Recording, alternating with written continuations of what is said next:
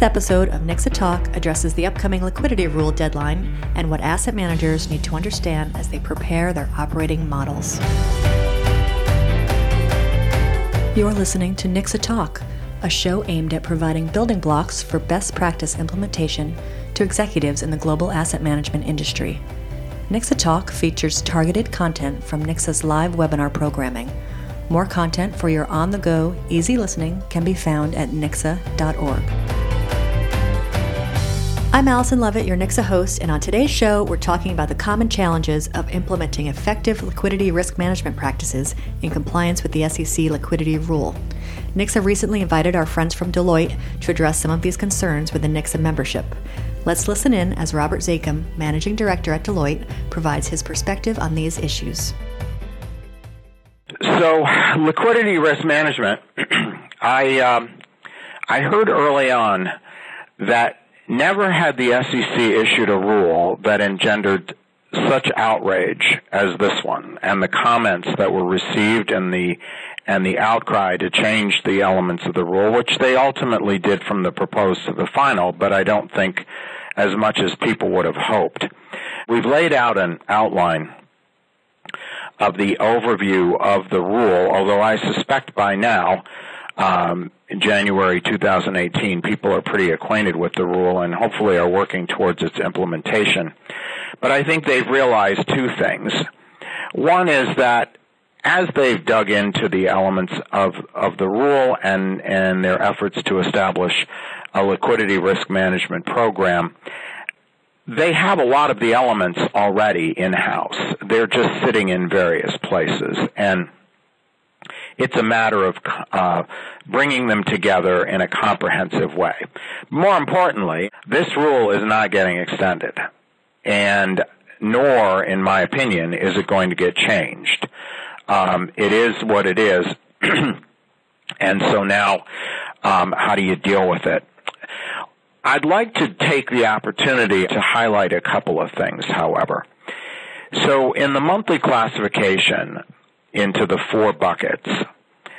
There are two that really have consequences, and we've encouraged clients um, as they look at their program to bear this in mind.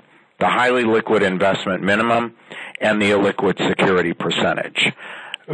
Violating those, breaching those have consequences.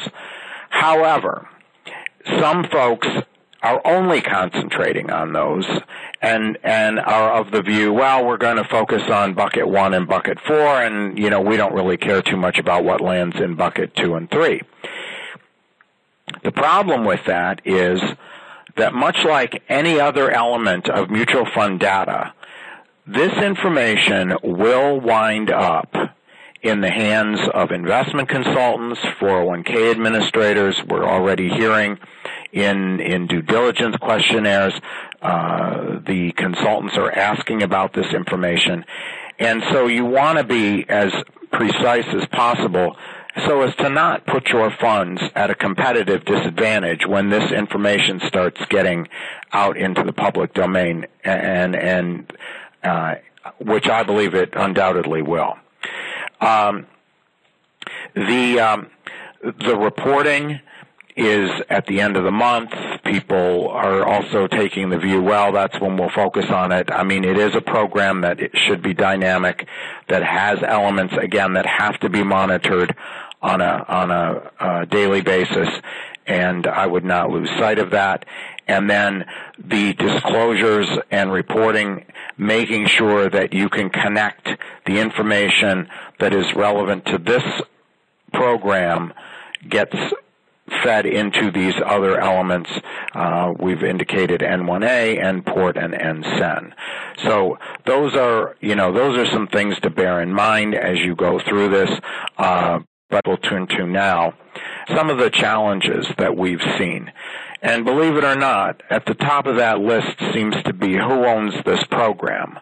Um, we've worked with a number of registrants who can't seem to figure out or are having a hard time placing this in the right uh, department of their organization. Um, I don't know if it's just a game of hot potato or if they truly don't know who should be owning it. Um, there are de- obviously risk management elements to it. There are compliance elements to it. There are operational elements to it. Um, what we are seeing, generally speaking, is that people are going with a committee type of arrangement to administer uh, as the designated administer, administrator of this program uh, a, a, committee structure similar to what you might see in valuation. Uh, so bringing together different areas of the firm to weigh in on the program, and of course, the investment folks having um, uh, a contributing voice to the overall decisions made by this body. Uh, data management, uh, making sure that you have the right information to not only administer the program, but then in turn to feed this information into the filings that need to be made. Um, parameterization, um, I think that's a word that we might have made up, um, but um, there are a lot of open elements in this rule that were left so purposefully, or so they claim by the staff, to afford flexibility for firms to kind of tailor the program to their business model, to the strategies that they um, invest in, and um, uh, and the like. So there are a lot of elements throughout this rule that require some defining and um, uh, as as you go through and construct the program. Um, words like significant movement to the market or primarily were again left undefined to allow you to define them for your business. Um, that's going to be an important aspect of creating the program and moving it forward because without those definitions, it, you're you're shooting at a moving target. Um, the highly liquid investment minimum is a topic that a lot of folks are talking about. The rule does provide that if your fund invests primarily in highly liquid securities, you don't need to establish this highly liquid investment minimum. Um,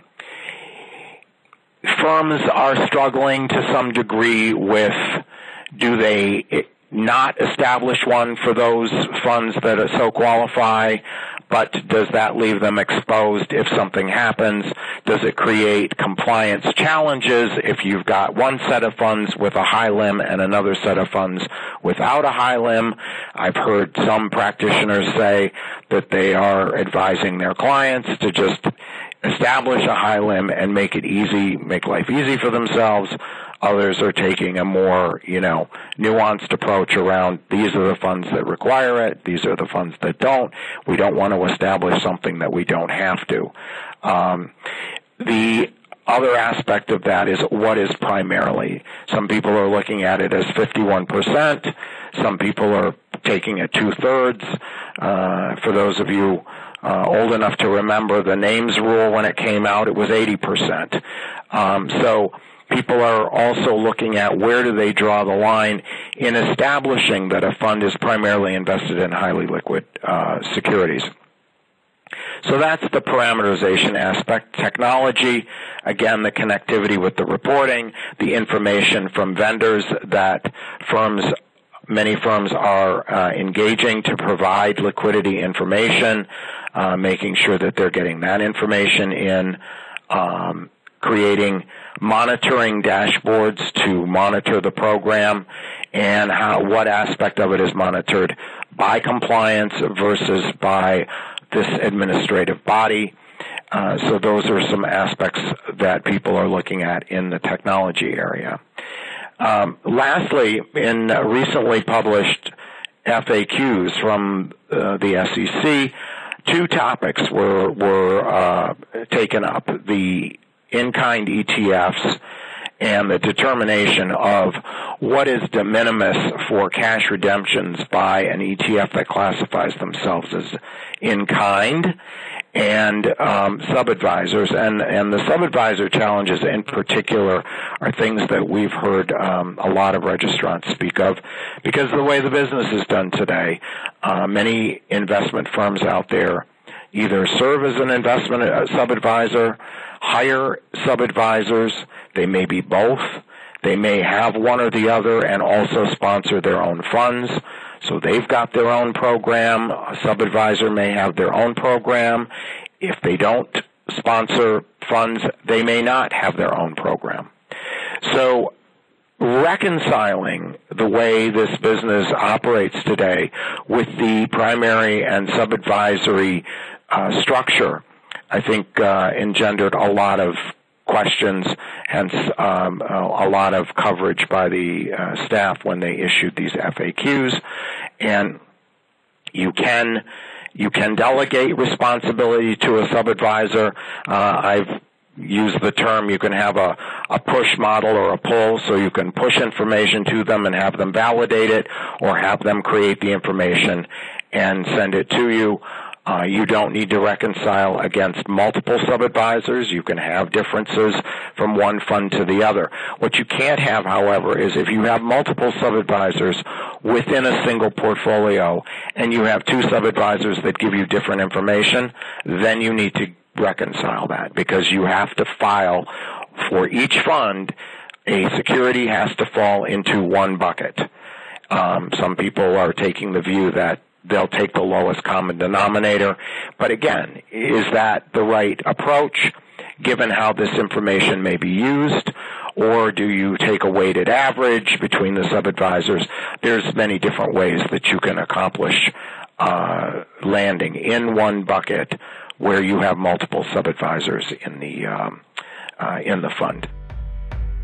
You've been listening to NICSA Talk, expert panels discussing today's most compelling asset management issues. NICSA is a trade association in support of professionals within the global financial community. Come back often and feel free to add our podcast to your favorite RSS feed or follow us on Twitter at NICSA News. Access to the complete live programming, including CE credits, is available to NICSA members. For information on how your firm can become a NICSA member, please visit nicsa.org and view our membership page.